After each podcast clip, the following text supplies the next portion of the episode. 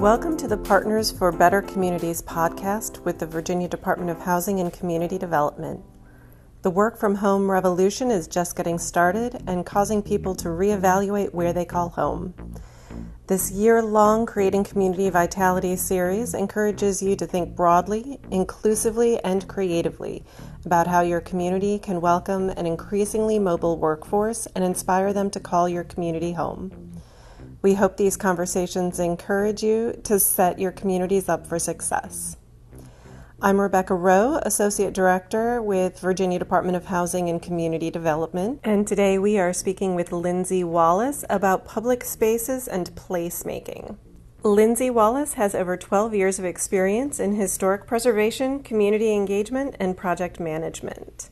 As Director of Strategic Projects and Design Services for the National Main Street Center, she leads a variety of projects and partnerships. Wallace also teaches the Advanced Principles of Quality Design course through the Main Street America Institute and as part of the National Main Street Center field team. She also focuses on design related and placemaking initiatives and content. Lindsay, thank you so much for being here today. Yeah, thanks for having me. It's exciting and good to see you, Rebecca. Good to see you too. So, tell us what inspired you to get into Main Street work. Yeah. Um, well, so I started off as like a huge history nerd as a kid, right? Really into history, uh, pretty nerdy, academic, the whole thing. Um, and when I was getting older, I started to explore different careers I could uh, get into where I could practice history, but more importantly, connect history with community, connect history with, um, you know, how we live today, right? So I actually uh, after grad school, I went to grad school for preservation planning and I started off at the National Trust and I moved to Chicago and this position opened at National Main Street Center, which, you know, I had heard great things about and it, um, I think this was 2014. So it was shortly after Patrice Frey came on as CEO and I'd always admired her work. So I was like, this is interesting. And it was actually a position um, focused on energy efficiency and small business. So because I had already had this experience in preservation, I had that kind of built environment angle, but sustainability and resilience are very important to me too. And I just thought, well, this is a huge opportunity to, to connect. Um, but what became I think, you know, even more exciting as I took the position is just how far reaching Main Street, the Main Street approach is, the connection between the built environment and sustainable economic development that's accessible and equitable. So there's been a lot of learning for me on the job, but I don't know of any other field or arena that quite connects things in the way that Main Street does. So I feel really lucky that in some ways I sort of I don't want to say I tumbled into it because I have worked hard in my past, but um, that I I stumbled into good luck in that there's a lot of areas you can dig into with Main Street that I hadn't really thought about before uh, jumping in. But it's it's been fantastic. What a growing experience. Absolutely. One of my favorite things about Main Street is the the diversity of background that people bring to yeah. this work and and everyone's why is is different. And i don't know anyone that had a, a straight path. It, it's all kind of circuitous but we all end up where we're supposed to be.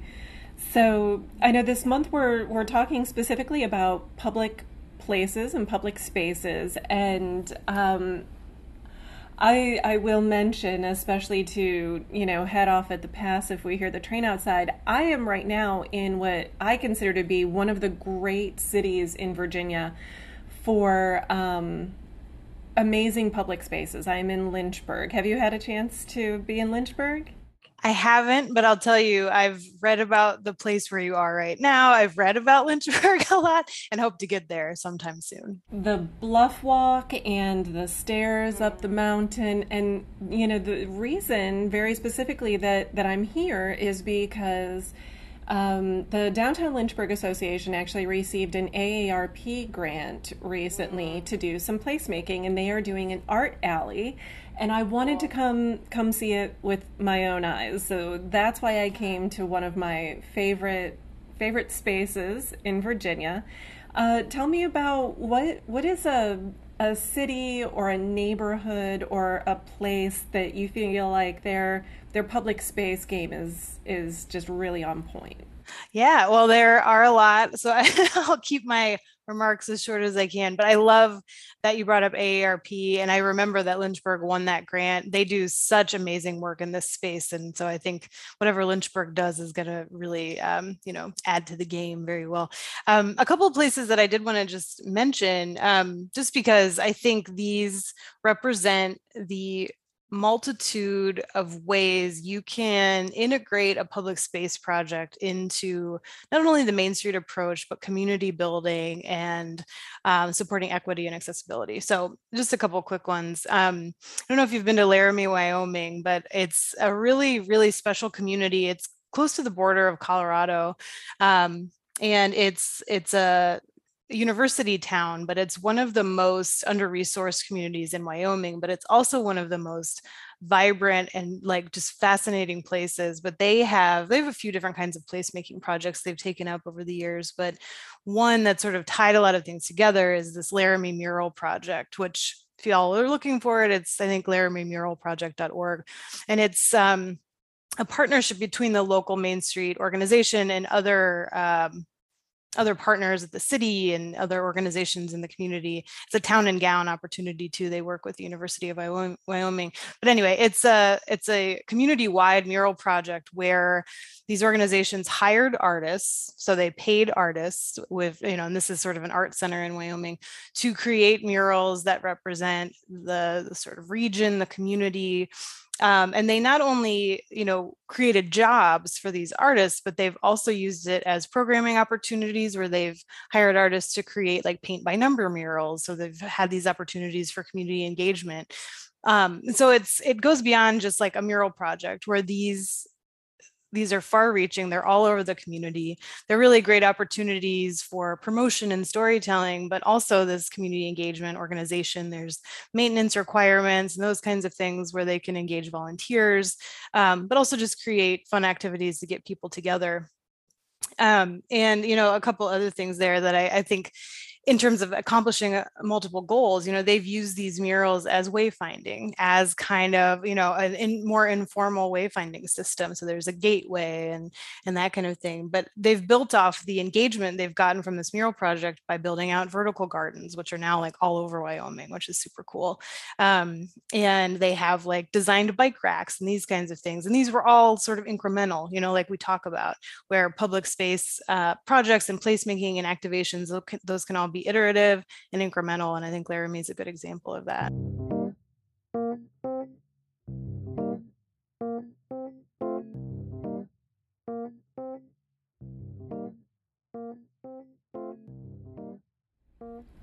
I am going to admit something really embarrassing. When I first started as the um, state coordinator for Virginia Main Street, um, I would really roll my eyes every time we got grant applications for mural projects. Going. Yeah, I know where you're going. yeah. Because yeah. yeah, really at the time I just I didn't I didn't see like where is the ROI on this and mm-hmm. um you know is this is this really the best they have is this really the right move for this community right now but you know what you were talking about there with Laramie just really man I feel like that is kind of the perfect summation of what a mural project, especially one that is based on community engagement and telling the community story, can can really bring to a place.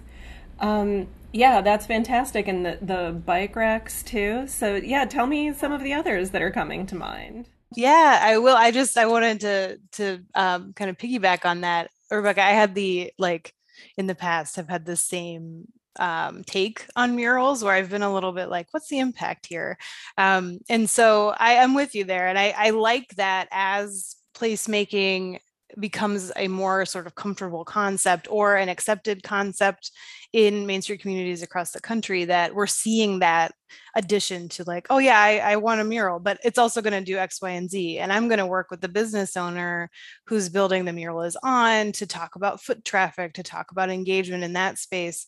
Um, so it's funny that you said that because I used to have the same reaction. And it's like, I know I'm missing something, you know, also what more visible way for a, a Main Street program to to show the power of the collective and yeah. and coming together. It's yeah, yeah. it's I, I'm a true believer now. I've drank the Kool-Aid. yeah, me too. And I, I love the concept, like you mentioned with Lynchburg, with an art alley, where you're seeing these kind of like very physical uh, space activations with with art, with color, but that they're they're like signage basically and wayfinding yeah. directing people to different parts i think that you know using using design in that way to make things easier for people but also more more beautiful and engaging you know that's key yeah. you know yeah and in richmond uh, just a little sneak peek of uh, what people can experience in richmond 2022 yeah. Um, yeah. There has been a program over the last few years called Mending Walls. And um, this is a, a, collective of muralists in central Virginia. And the murals that they create are very specific to to bringing people together and telling the stories that have gone untold for years and they're kind of the exact opposite of what's been happening in places in Richmond like Monument Avenue. Um, the the Mending Walls project is is really you know born from this community effort and is meant to be something that brings people together. So you know just just another way that murals can add to your community add to the conversations and and that sense of place. Now going off in a kind of very different direction from you know the the sublime of the social activism behind mending walls.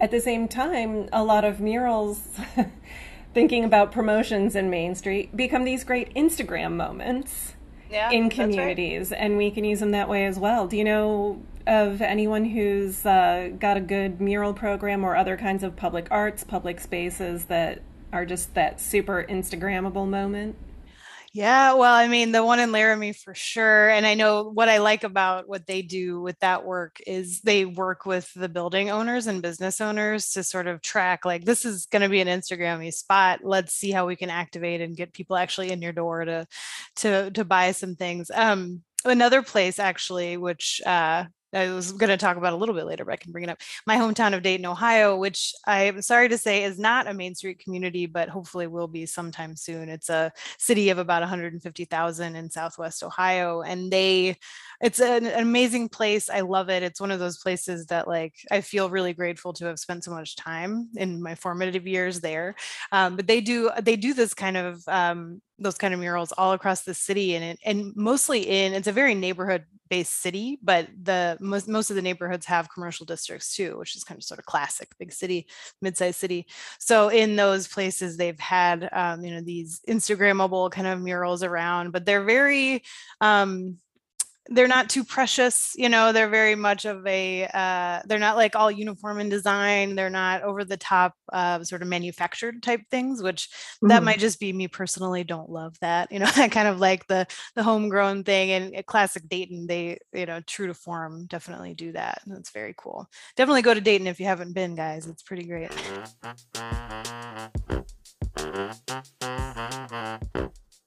another project I wanted to bring up with you because I, I, think you'll find this interesting is um, a project in Erie, Pennsylvania, actually, that's in its nascent stages. But we, this past, National Main Street Center this past year uh, was able to offer like small-ish grants and this Main Street Resiliency Grant Program that's actually sponsored by Joe and Marge Grills, who are from Virginia. They're fantastic, great donors, um, and they created this grant program. And we awarded one of the the 10 grants from this past round to the Erie Town Down Partnership in Erie, Pennsylvania, and they're doing this project that they're calling the um, designing for distancing and dignity. So it is a project that came out of uh, COVID 19 recovery and response and management, but it focuses on public health and um, and like you know placemaking of course but what their idea is is creating these semi-permanent basically warming spaces hand washing stations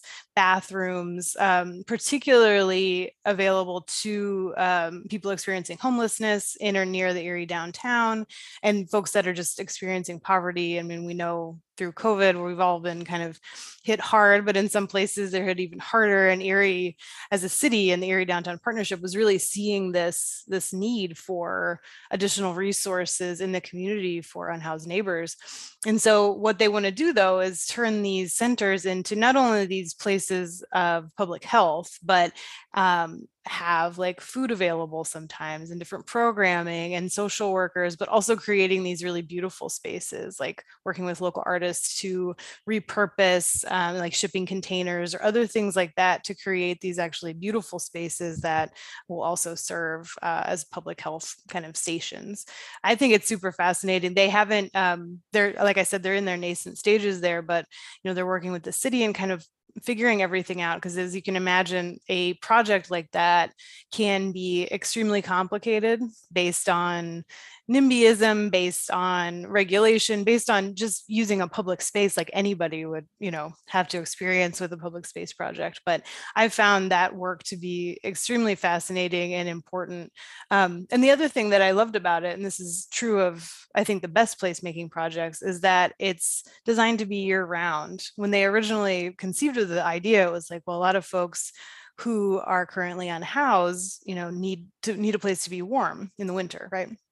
But they also need a place to be cool in the summer and they need you know we all need all kinds of things over the course of a year and so the idea of creating this to be a year round station um, for folks i think was a, a really crucial piece and I, I, liked that a lot. Even if the spaces themselves are semi-permanent or the activations move around the city at least the concept is available you know more than just a couple months out of the year.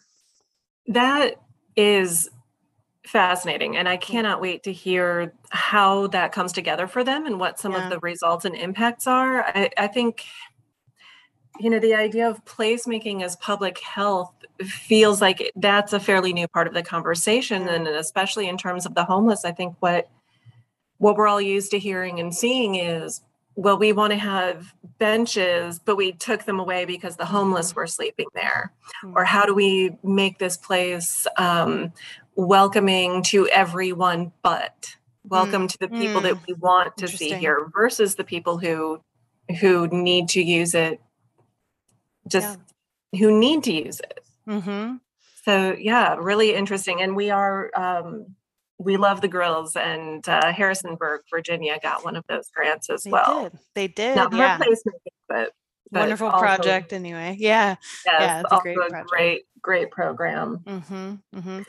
Yeah, I like what you said about placemaking in public health. I think that I think it's it's both um it's both new and there's so much that folks are doing without even realizing that they're connecting those things, right? Like I feel like anytime you do any kind of multimodal transportation intervention or um, promote walkability or create sort of safely distanced places to walk, like all of that can be public health. And I think the more people sort of give themselves more credit about the boxes they're checking off or um, the goals they're trying to reach, there's more to measure there and more more to the story, basically.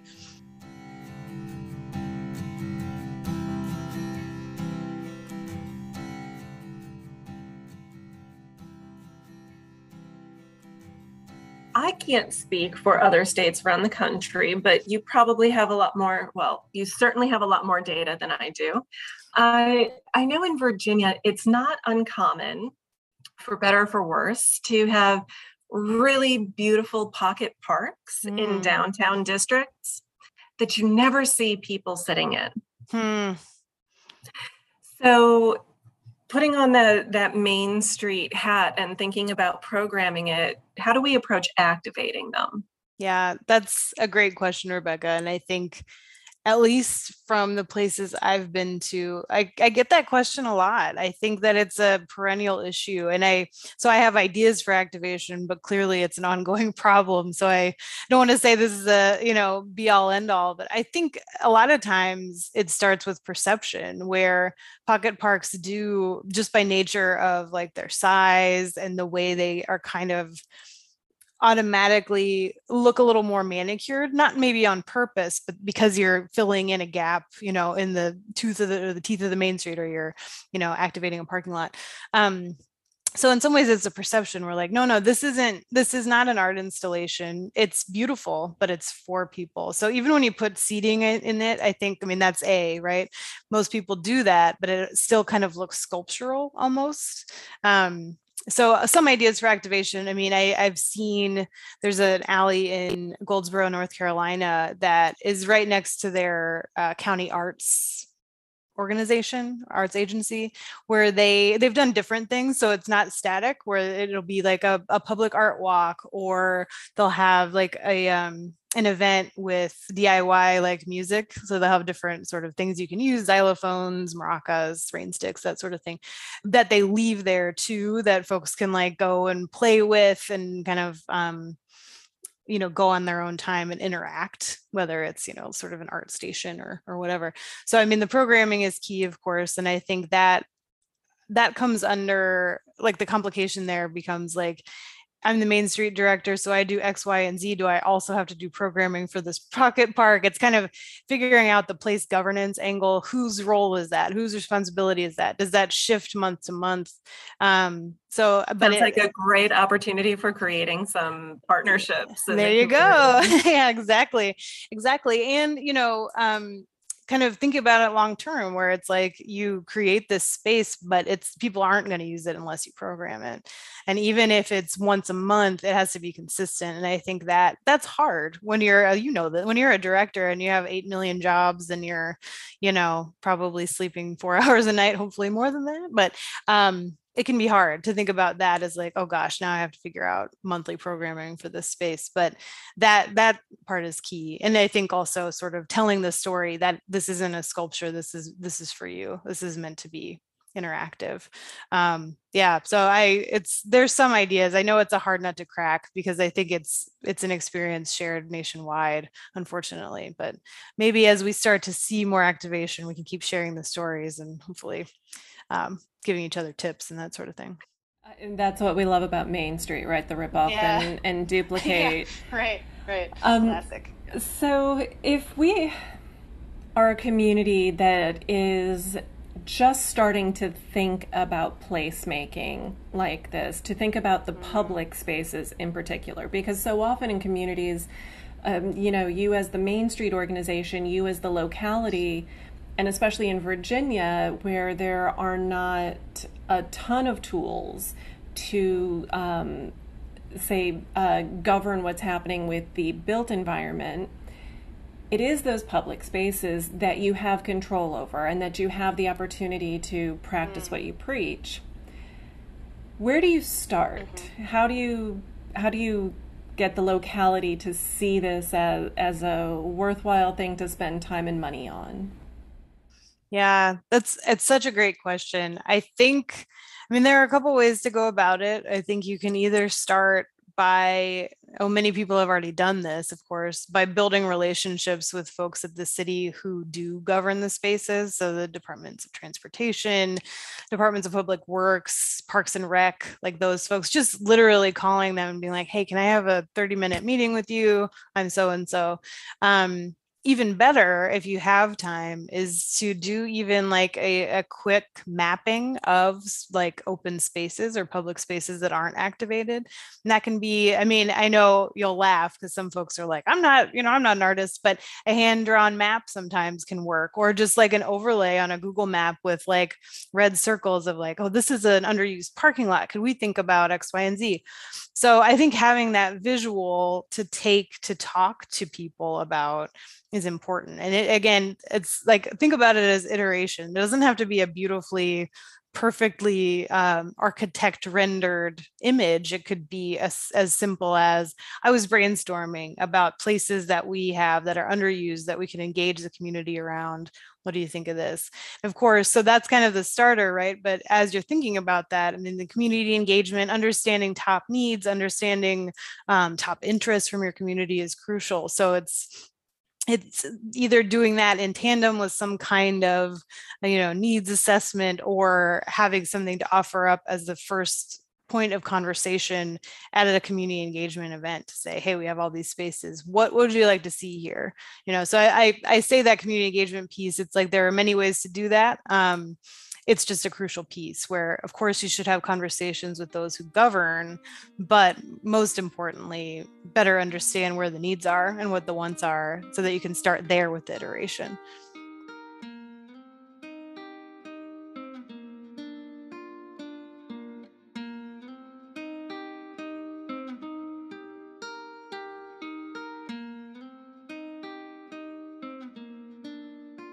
we've we've talked about murals, we've talked about the public health placemaking, which is amazing.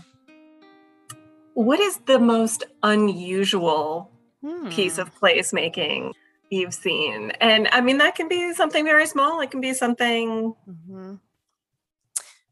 Ooh, you stumped me a little bit. That's good. Um, unusual. I mean, I think I'll say so. This this is not meant to be a cop out answer, but it's a little bit more of a blanket answer that I give you. But I'll say like one silver lining of the COVID nineteen response and management has been the like the shift toward trying new things, right? And the shift toward, oh, I guess we can try this parklet or we can try this X, Y, and Z outdoor dining installation because we need this space. Um, and so I think like one some of the most interesting stuff from that has happened with folks focusing on like outdoor space during winter. So whether yeah. it's you know using snow like snow sculpture kind of stuff or um, you know using those kind of i think there are four pillars that the city of edmonton talks about. Anybody's interested in winter placemaking the city of edmonton in canada has done like amazing work. So i'm not this isn't my idea i'm cribbing it from them but they talk about you know needing to capture the sun needing to block the wind to add color color um, and uh, to activate with programming. And so seeing the different variations of that like how simple it could be from you know even just putting up sort of painted bike racks or um, you know i mean that's not super unusual but i love the way that, that people think and apply these things both in a small scale and large scale um, you know like kind of there there have been a few instances of like winter sports exchanges where you can go to the library and get oh. and get like you know um, hockey sticks or or whatever right to play on like a, a uh, managed space on the outside that the city manages, some, but somebody else programs. Yeah. That is some pretty serious activation, right? Yeah. yeah. Yeah. And you'd think, you know, I mean, I guess one advantage of the sort of winter placemaking and it, uh, the sort of unusual elements of that is that like some of that you don't have to buy. It came from the sky, it's frozen on your ground. Now you can build something out of it. Um, so, but I, I think even for those who don't have that much snow or much precipitation, I think there's a lot of creativity and innovation among the Main Street Network that it's like you give them one thing, they can build out something super interesting and place focused and people focused that um, that can kind of help them start off with those activations. Yeah. So, you know, the, the comment there around the um, checking out the hockey sticks yeah. and then being able to use those outside. So now that gets me thinking actually about um, transformation strategies yeah. and how that can really uh, show up in your in placemaking and how you can have the nice bridge between the two.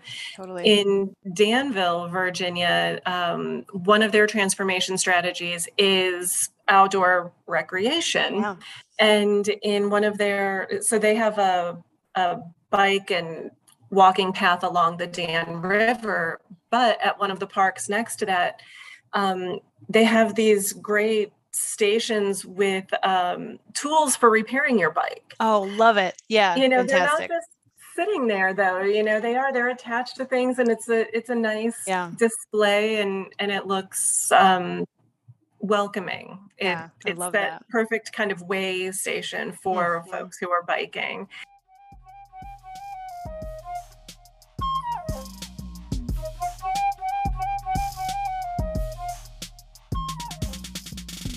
One of my favorite things, and I think all Main Streeters do this, when you are on vacation, when you are anywhere, we're never not working, right? Mhm, I know. immediately you know what I'm talking Yeah. about. yeah. if it's pictures of wow look at the way they did this wayfinding look at the way they Uh-huh. did this storefront um, so yeah whenever i'm on vacation i'm taking those pictures what can we bring back to our communities and i'll say one of the most fun things i found was in lancaster pennsylvania Mm. which i went to because of its proximity to uh, turkey hill creamery Uh-huh. and all you can eat ice cream samples people just anyone who knows me knows I will travel for that. Mhm. But Lancaster, Pennsylvania, very wide sidewalks in this very historic town. And on the sidewalks, and I, I'm not sure if it was chalk or painting, they had these activities that I think were meant for kids, but I made all of my people do them too yeah. you know, that said like if you're standing here, spin around three times, and then you hop to this one where you do three jumping jacks, and then you hop on one foot over to this station. And it was just so simple, but Mhm. so effective. The Yeah. number of families we stop saw stop to use that. Love that. Yeah, it's kind of like um, that concept, that 880 city concept, right? And the concept that like AARP Livable Communities puts out that, you know, the more you think intergenerationally, the more you think about like play and activation, the more kind of like, like you said, you remember this, right? I mean, it's not like you wouldn't without that, but there's something about that like special sort of interaction and memory that you can take from it. And it can be a pretty simple thing for space managers, place managers to to try out and see what resonates with folks. So Virginia Main Street has a blog at virginiamainstreet.com. Yeah. And when I when I kind of have a a good number of these pictures of things I've seen around the state or country to share, I, I try to share my what I did on summer vacation pictures. And I challenge people to, you know, send me what you've seen when you're on Mhm. vacation. So Lindsay, I'm going to ask you if you have any pictures of fun things you've seen on vacation. Send those to us. And I you know, we're doing a podcast so we're talking about something that's actually very visual and we Mhm. always follow the podcast up as well with you know some additional resources. So i'm i'm challenging lindsay and i'm challenging anyone listening to the podcast today. Um, send us some of your pictures and we will post those I the love blog. it. I love that. I'll definitely do that, but I love that concept. It's like I have all these pictures on my phone that I'll show my husband from a work trip or like tell him, "Oh, I'm taking this for my, you know, for my records when we're on vacation," but I never really do anything with them. so this is a perfect opportunity. Love it. absolutely yeah uh, tell your friends too everyone at national main street Yeah. we want to have all of their all I their will. fun pictures on the Yeah. blog Yeah, sounds good. I will. So, in a minute or less, and this is a multi part question, so I don't know that anyone has ever done this in a minute or less. Ooh, okay. Um, Challenge a- accepted. Yeah. so, what is a place that you are attached to? Why are you attached to that place? And how do you show that place love? hmm Well, um, I already sort of mentioned this place, but I'll go for it again. I I'm most, I think, attached when I think about the place I'm most most attached to. I think about my current neighborhood, but also my hometown, so Dayton, Ohio, right? Um, and I'm attached to it because of the the formative years and what a special place it is. It's full of history. I mean, the Wright brothers did all of their work there. Um, it's it's an incredibly beautiful city, but it's also like very much a um earnest kind of salt salt of the earth city where you're not you're not expecting disneyland there. Um but what i'll say that since i've been you know in main street and it opens it's opened my eyes to so many things right?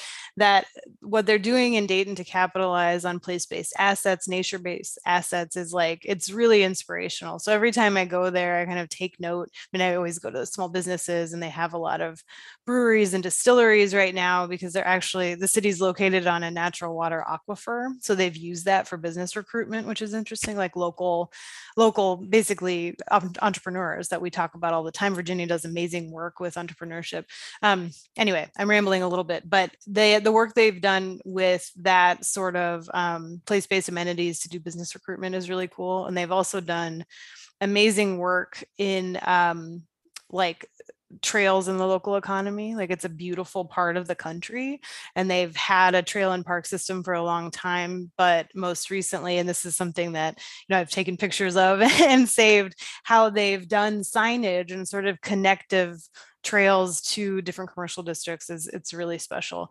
And how do I show them love? Well, I talk about Dayton all the time, um, any chance I get. But also, you know, when I'm in Dayton, really trying to like get out and experience the city and just admire and and get excited about all the the new things and and old things that the city celebrates and, and elevates. That's awesome. There there really is nothing like a hometown. That's right. Yeah. For our Absolutely. Absolutely. Lindsay, how can the audience learn more about the work you've done and continue to follow your work?